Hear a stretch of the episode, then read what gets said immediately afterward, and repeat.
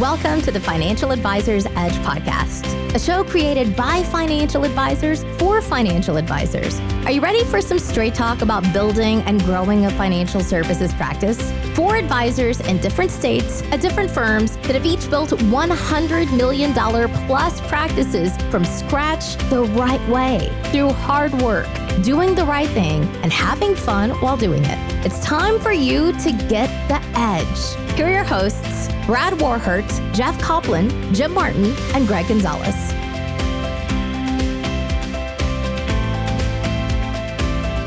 Welcome to another episode of the Financial Advisors Edge podcast. I'm Gregg Gonzalez. I'm here with Jeff and Jim. On this episode, we wanted to talk about the new client onboarding processes that we have. What do you do for your, your brand new client in the first 180 days of your new relationship with this new client, right? You kind of want to set the stage for a good relationship. So that's what we're going to be talking about on today's episode. But I wanted to re- take a minute and remind listeners to check out our, our community. We have the Financial Advisors Edge podcast on Facebook. You can join our community. Uh, Jeff, how many, um, Jeff and Jim, do you know how many members we currently have? I think uh, I think 60 or 70 at the time of this recording. Awesome. Awesome. It's it's really grown really fast. Um, you can also check out our website, thefaedge.com. But uh, that's a private Facebook group that everybody is welcome to join because we're we're sharing our ideas and it, it's really uh, a, a nice way for us to connect with our listeners. But on today's episode, we want to talk about the first 180 days of a client onboarding process, what it looks like and kind of setting those expectations up front. So, uh, Jeff, Jim, who wants to kind of start us off with that new client that says, Hey, we love what we hear. We're looking forward to working with you. What are the next steps? Those are the magic words that we hear. What are the next steps? I just love hearing that. Yeah, that that's uh that's that's what we live for in this business. That's that's the sweet song that knows that you're about to ask for their driver's licenses to make copies of them. So yeah, that's good stuff. Yeah, Gregg, it's a it's a great question, and I think it's one that um I think it's one to frame first off why it's so important to do this the right way. And if you don't have a standard operating procedure, an SOP, you know, the next time you do this, just start to build one out and then think about ways you can enhance it. But the reality is, is that when somebody takes that step to work with you, it's a life changing decision for them. This is a massive decision. They have made a decision to entrust you with their financial future. So don't take uh, the responsibility lightly. Uh, so it's really important when that occurs to start to lay out uh, expectations. And we like to lay out expectations, what will happen over the first probably probably month to start with because what we want to do is begin to get commitments from them. So the first commitment we get in our office is we have them sign the fee agreement, the advisory agreement right when they say yes because I found that if you can get them to take these small steps, these small commitments, you actually get in this position where you, you can close business quicker, which is always good. It's always better to close it quicker as opposed to faster. Uh, but you also uh, eliminate some of the fall off that happens because if you've been in this game long enough, th- there are people that change their mind. If you've never had anybody change their mind, you probably have five clients. And the reality is, if you've got a couple hundred clients, somebody inevitably is going to change their mind. So you want to eliminate factors where they can. So the first thing we do we, we get the commitment of signing the fee agreement. Then we begin the process of opening the accounts. Uh, and then once the and we want to open, we want those people signing account documents same day, or uh, it's going to be uh, digitally sent to them that next day. And remember, like think about the last time you bought a car or um, you, you got your checking account or bank account opened at, at a local bank. Uh, the reality is, you went into that bank and they set you there until you had that checking account opened.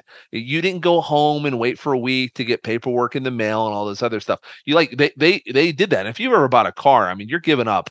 I mean, you're giving up a day of your time. So having them sit there for an extra 20 or 30 minutes to get all the paperwork done, it's in your best interest, and they expect it already. So why not just do it? Uh, after they've done that, we we go through the process of getting their accounts transferred. We definitely want to schedule 401k rollover calls. We want to schedule any other activities. And then finally, we have what we call an implementation meeting. We let them know expressly what an implementation meeting is. It's a chance for us to finish building out your plan. We talk about the their total wealth blueprint is what we call it at our office. But when they come in, we're going to finish their plan up. And then once the plan is created, then only then can we determine where to invest the dollars. So we're going to ACAT everything in kind and then make the investment decisions once the assets land. And usually that's going to be two weeks later. But it's important uh, to set expectations so people really understand what's going to happen and when. Remember, those expectations that you don't set clients are going to fill it in mentally themselves and make those determinations with or without you. So it's better for you to set the expectation as opposed to the client trying to figure out. Uh, but Jeff, what what do you do in this situation? Yeah, great points that you made, and and just a few things I would add. And I was going to suggest we do this sort of back and forth here in real time order to help everyone follow our our processes and how they're the same or how they might be different. So just to add to what you had mentioned um, the the one thing I work really hard to do is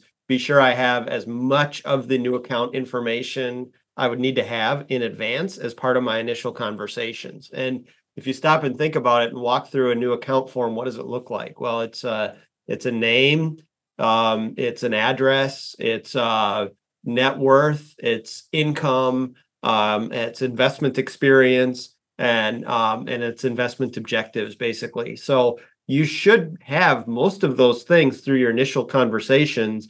Um, if you've been, of course, asking the right questions, you know their income and net worth. If you have, um, you should have asked them by this point or seen statements that would have their address on it.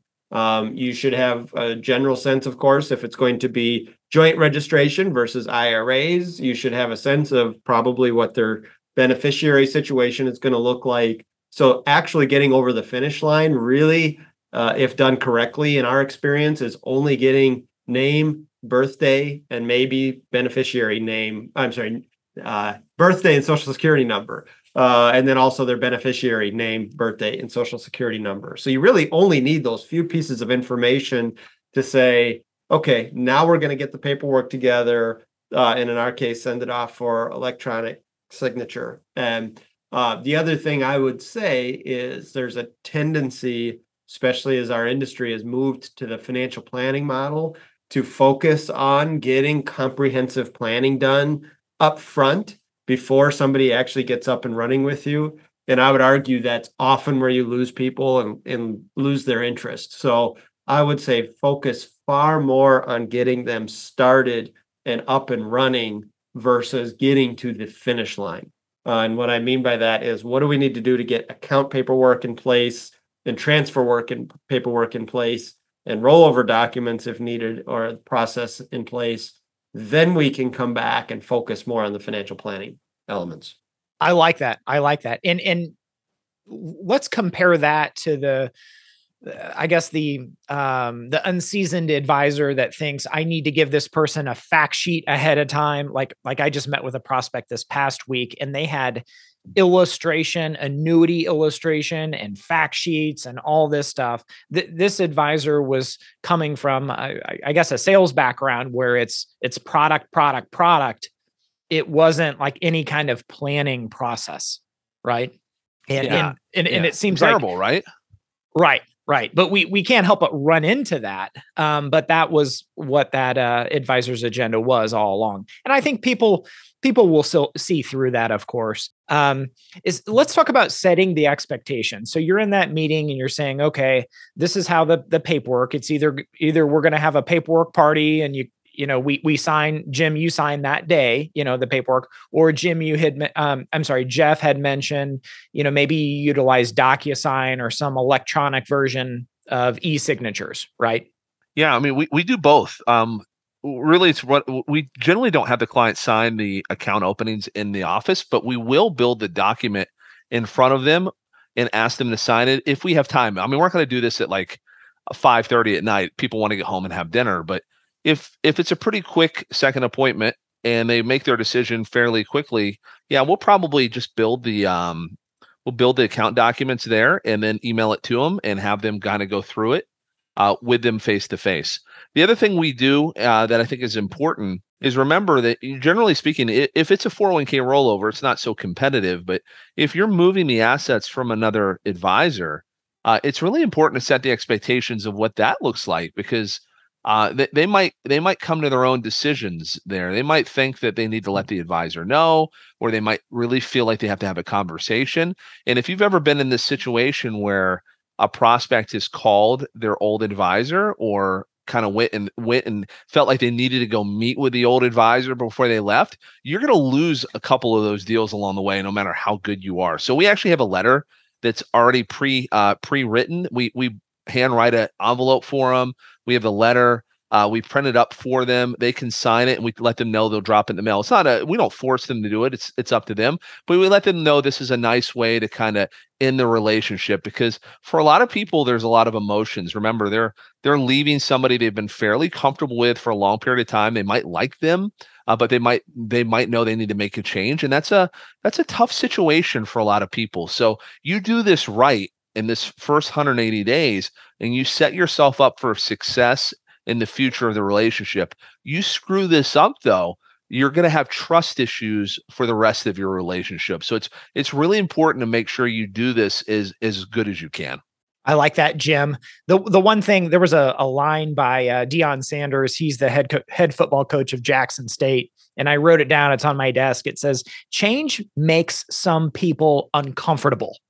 So we need to identify that that hey, this is a change. This is they're they're either they're changing an advisor, they're changing the way their finances are managed, their retirement, they're they're actually getting, you know, maybe a retirement plan in line that's focused on their goals and their desires. So this is a we have to address that hey, this is a change that might make people uncomfortable because you know it's it's something that, you know, it's a shift. It's a shift in the tides.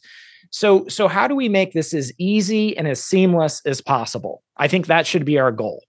Yeah, totally agree with that. Just something I think I'll add is uh, we want it to go quickly and we want it to go smoothly. And it's our responsibility to do everything within our control to make that happen. But it's also important that you communicate effectively with the client. And again, Jim mentioned, uh, I feel like five or six different a funny way. And what I mean by that is, as I often tell my children, I can predict the future, and something is not going to go exactly the way we want it to go. It's going to get hung up somewhere along the process. And that said, there's a very good chance that whatever issue comes up, we've dealt with it before, and we're going to do whatever it takes to get us over the finish line. And if certainly we need to involve you in making that happen, we will. But again, most importantly is that we do all we can to get over the finish line as quickly as we can and deal with those things that are unexpected when they happen. It's a lot easier to set the expectation that something may not go well than it is to explain after the fact something caught you by surprise. So uh, again, within reason, set expectations appropriately um, and just get the client prepared for knowing things might get hung up somewhere along the way, as I think Jim mentioned, especially if there's a proprietary product or an insurance company involved, if it's not a clean ACAT transfer or a 401k rollover. Yeah. And and Jeff, you had mentioned, of course, we don't want to keep people updated daily, right? It may be once a week or something like that. But let's talk next about, let's say, okay, the accounts have all transferred over. Maybe it was a rollover call that was completed. The money is now, you know, with you and your firm. So, and we had talked about on a previous episode, I, I forget which episode, but we like to kind of have a okay, let's let's reconvene. Let's this is our implementation meeting, I think is what Jim called it. Uh, where you know the dust has settled, the money has all transferred over. We're talking about okay, we're we're putting the finishing touches on your retirement plan. Uh, do you also talk about um, you know, hey, getting your account uh, online account access all set up. Uh, you know, with with my broker dealer, we have a new app. So if people have questions about that and accessing their accounts through the app, we certainly can answer any questions. I'm sure they've been getting statements in the mail along the way. They can bring into this meeting. Generally, it's you know maybe a couple weeks or a, a month after their agreement to start working with us. What's what's the the process look like for the two of you? Yeah, you know, for for us, uh, it's a it's a great point. Um, you, you've got to make sure as you're as you're going through the process that you let them know, and then once the assets are there and you've executed upon the plan that you you've established with your client, uh, then then you kind of lay out what what next steps are. Now, it's important. You're right, Gregg. They're going to be getting a ton of stuff from whether whether you're making uh, purchases and there's proxies or you're buying an annuity and there's contracts or or it's just the custodian's 900 pages of CYA documentation and it can be really overwhelming for people. So we ask them we we let them know that hey put all this stuff in a box and uh, when you come in again make sure you bring it and i'll tell you what you need to keep and we'll we'll shred what you don't need. So it's really important. Our, our process is pretty simple. After we've done implementation our, our, our next call is a two month check-in so we like to check in two months later, and that at that check in, that's a time for us to um to first off talk about their statements, talk about all that paperwork. Usually, one of my assistants makes that call. And then after the two month check in, we set them up on uh, our newsletter. So they get a newsletter. We make sure we send them an email just to ask how things are going. All of this stuff is automated, by the way. This is not like, uh, this is not stuff that we're having to reach out. I mean, we set workflows up and task because if you're trying, if you're running a pretty high volume business and you're bringing in, you know, five or six clients a month or even two clients a month, it's going to be hard to keep track of all of these these tasks that are floating around out there. So it's important you set that up. But we do a two month check in and then we do a six month review. And the six month review is an opportunity uh, to really to really dive in. One of the things that we've just implemented, but we have not we're not great about this yet, Gregg. So I don't want to I don't want to overstate this, but it's important to let people know that you are open for business, that they're not the last client you want because I think we all know this. You've worked with a vendor or a contractor, went to a great restaurant a couple times, and after that first great meal, that first great experience, you're much more apt to tell people about it and we want to make sure that when they're in that honeymoon stage that they're they're willing to tell their friends about us and i don't want to do it in a sleazy way because we don't run out and say give us your top 10 names but we want to make sure they they know that we're open for business so that's that's the process we follow. I'd be i'd love to hear uh, gregg and jeff what you guys do.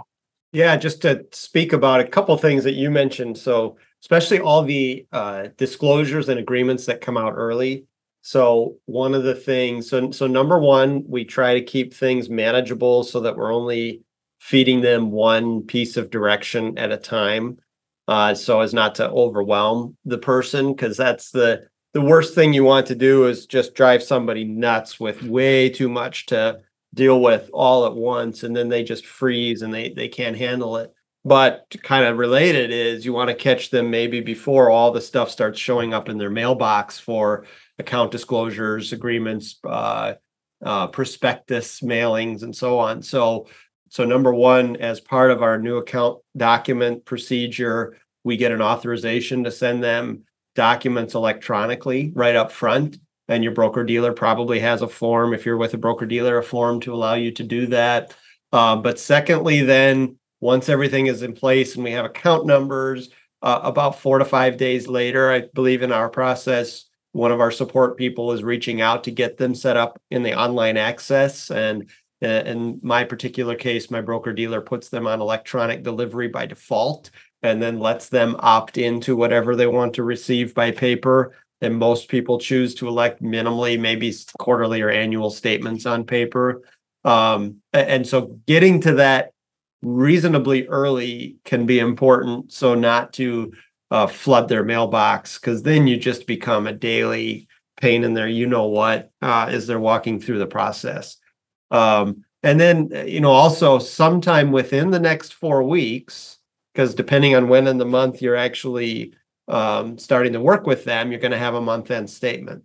So then typically the day after that month end statement is going to be printed, which is easily schedulable because if it's September uh, mid-September, you know that next statement's going to be printed on the first business day in October, or you should know when your custodian or broker dealer prints their statements if you don't already. Um, then reach out to them either that day or the next day and say, "We see your first statement has been printed either on paper or electronically. We're happy to go through it with you to be sure you're clear on what the statements show." and what it means. And, you know, about half of the clients will take you up on that. The other half will just appreciate the connection that that you've made. So um, those are some of those steps that we take beyond the initial stages, but in that first month um, to again give that person the best experience. And those are all just easy reasons to have a tangible connection point beyond just, hey, just checking in um, but no for no good reason because that's kind of a waste of everybody's time as well. I like that, Jeff. And one thing that you had mentioned was, you know, eh, um, paperless, the e-delivery. You're seeing a shift with with all these different. I'll just call them financial firms, whether it's a bank or broker dealer. They all want to save money, save postage by going the e-delivery route. Uh, one thing that we do is we we ask people, you know, hey, um, you're you're going to be getting a monthly statement.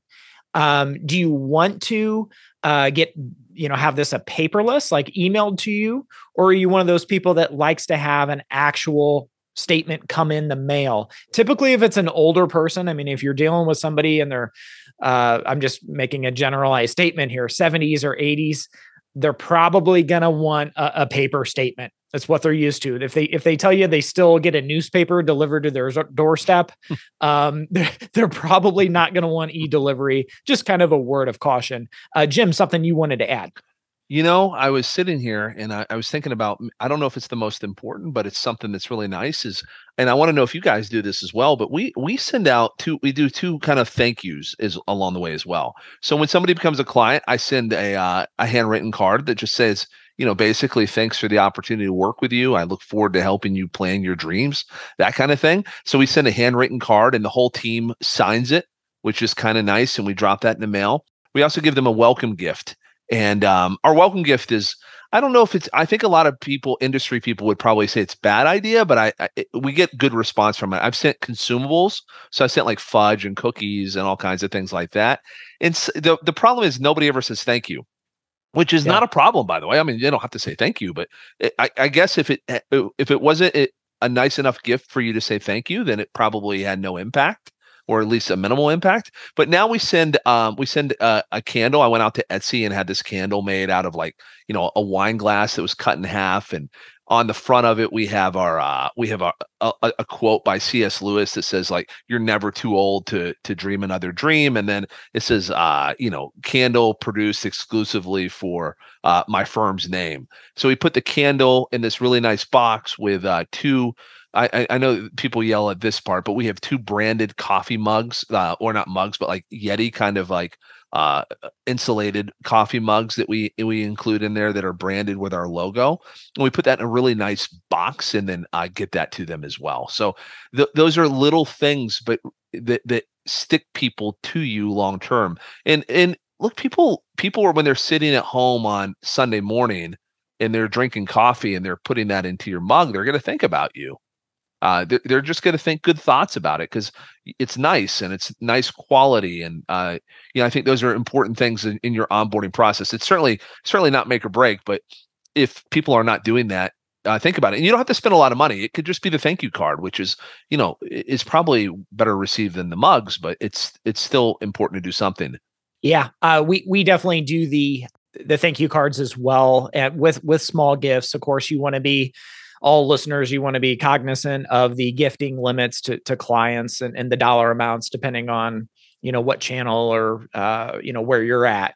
Um, but uh, the one thing I, I will mention is strate- when you strategically send any kind of thank you gift or thank you note, if, if you're sending it knowing that okay we, we have a meeting in in two months or let's let's say three months send it between that time like right in the middle and, yeah. and I can almost promise you that they're going to bring it up. Oh, hey, we got those nice mugs that Jim sent, or the candle, or whatever it is, and they'll they'll thank you for that. So it's just kind of a uh, like touching base uh, with them, knowing that you're you're thinking of them, and it's almost like a point of contact. Jeff, something you wanted to add? Yeah, you know, uh, Jim makes a great point about thanking people. We do that as well, and uh, all of our uh, people. There are four of us in our office. We sign each of those letters because if if for whatever reason they haven't interacted with the members of the office, we want to at least be sure that they realize that there are the number of people that there are Um, and it's again at least a, a small reinforcement as to what the size of your personnel is or isn't, well, however you want to reflect that. But the thing that hasn't been said yet that's important is be sure you are thanking the person that referred that client if they were referred. Um, and it ought to be part of your new account opening process. It, it should either be part of your first meeting process. When you're first meeting with somebody, you ought to be confirming if they were referred and thanking that person or if they are um, uh, if if that's not happened to that point, certainly when they become clients, you want to thank that person that referred them. Yeah, Jeff, that that is so powerful what you said, and you know we used to just send a thank you like a thank you like gift, uh, and we still do. We still send like branded gifts and things like that that make sense, like custom steak knives that have their names on them, and you know all all of that stuff. But thanking like phys- I think you almost physically need to pick up the phone and thank that person because when you do it and you're you call them graciously it's really well received and chances are that's not the only person they referred they probably have other people and you can almost segue into asking for an introduction at that point. And and the other point you made about introducing the team, I think that's the other side is if if look if you're solo, so be it. You're not going to do this, but if you actually have a team, incredibly important to introduce the other members of your team because you don't want this individual calling you uh, for distributions and address changes and beneficiary updates. They you want them calling your your your admin team and taking advantage of them. So it's important to it's important at some point during this process, and it's going to differ for everybody based upon your SOPs and when you lay it out. But to layer in who's going to help them who's that point of contact that vip we send uh, videos we found that I, have recorded like the, a video like a uh, interview video with both of my or uh, my at my operations team where I'm just asking them questions and we send that to them as an introduction so they can see who they are and uh, connect with them kind of on that personal level a little bit better. So lots of ways to do it, but it's just important you do it. I think is the the whole point. I love that. That's a great point, Jim. Is is and, and Jeff, you made. Yes, I'm. If you're going to send a card, have all the team members sign the card. It it it shows that hey you're you're not a solo act here. You're working as a team on this. And again they can identify oh they're uh, cindy signed the card or M- michelle signed the card and gregg signed the card and jeff and jim and all of the all of your team members. That's a fantastic idea. One thing that jeff hit on uh, yes you will want to thank the person who referred this new client if they're a referral. One thing that i did recently is i had a review meeting with the person who referred the person. Um, the, and so I actually asked them, Hey, do you know this new client that you referred? Thank I want to thank you personally for referring them. There are people just like you that I, I told you, people just like you that I work with, I do my best work with, and you referred your your best friends. And you know, we're gonna um, and I, I do tell them, I address it, hey, we, we are totally confidential here. So I will never talk about your fine. I will never tell them anything about your finances, your situation, and vice versa. And and they said, "Oh, I know you, you won't." And I said, "Do you know this new client? Do you know her um, her favorite restaurant?" And she said, uh, "Yeah, actually, I do." And I said, "Okay, well, I have I have an idea." And she she let me know the restaurant. And so what I'm going to do is we're actually doing this this week, sending a a uh, thank you note to this new client, you know, thanking them in writing, all signing it and saying, hey, um, you know, here is, uh, you know, the the referring client mentioned that you love this restaurant. I wanted to send you um, a gift card as a token of our appreciation for the confidence you've put in us. And I want you to thank the referring client by taking them to dinner on our behalf, you know, on us and so i just think it's a so so my idea is those two couples are going to go out to dinner and they're going to say okay they know that the dinner was paid for by our company. So love that. So just just something. Yeah and, and you know um it's interesting i'm sure there's psychology somewhere on this but i think i've read it in a book but if i haven't it sounds good to say that that um when somebody is in the process of making a buying decision and they are they are saying yes in many ways that's often when they're actually most likely to make another referral to somebody else So um, it's because they have just said yes. So they darn well better be affirmed in their decision. Uh, if done appropriately, there's no harm in asking for them to uh, refer you to somebody else that they know. And again, not the corny, who do you know, or I'm going to make a list kind of thing. But that is part of our initial thank you letter is uh, assuming they were referred, we know you were referred, and certainly we are happy to work with anybody that you might want to refer to us as well. So be careful about being hokey or salesy, but let them know that, yeah, we're taking you on as a new relationship and we're more than willing to take others on as well and I can't now that I think about it, I can't tell you how many times it's like a chain effect. Client A refers client B, client B refers client C, client C refers client D. It it has yeah. just happened like that. And I think if you do have a good onboarding process, whatever it looks like, and we've given you a lot of ideas here today, I, I think you can really get the referral chain going um, because people you're turning these people into raving fans. And, and, and that's what you're looking for, I think. Yeah, absolutely. And remember, there, eh, th- this is the honeymoon stage. It, it, this is where this is where the trust is is developed and built.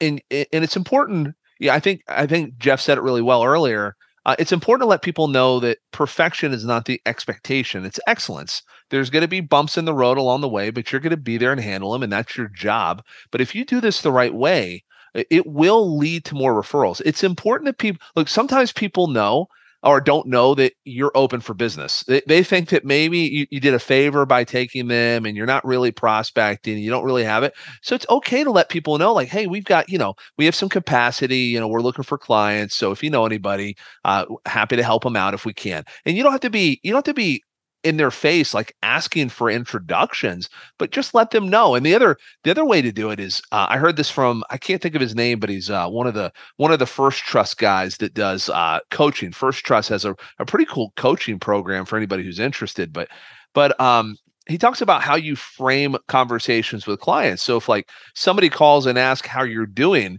you know, the go-to for a lot of advisors is like, "Oh, I'm really busy today." And if you think about what that means uh, subconsciously to somebody, like, oh, wow, is he too busy to look at my accounts? He's probably too busy for me to refer other people. And if you frame that conversation as not, are you busy today or how are you doing? Not saying I'm busy. You know what? Uh, I've had a great day. I've really helped. Uh, I've really helped, you know, a couple people plan for their retirement. I get a huge kick out of that. How can I help you? I, I think that changes the, the the mindset of that person. Like, yeah, like he does have capacity. So I would just say, like, those frame frame those things a little bit better and make sure you have an SOP. Like if you don't have this mapped out, map it out. Like we've given you some great ideas. Jeff and Gregg have some awesome things they do. Uh, I think we have some pretty good things. Takes take this stuff, think about your process and be really deliberate about it so you can map out uh, how you want to execute on it. And if you do this the right way, it'll it'll help your business in a big way, I think. Absolutely. This was a great conversation today, guys. Thanks for thanks for joining me. And listeners, we want to remind you to join our private Facebook group, the Financial Advisors Edge podcast Facebook group. You can find us on our website, thefaedge.com. We'll see you next week for another episode of our podcast. Take care.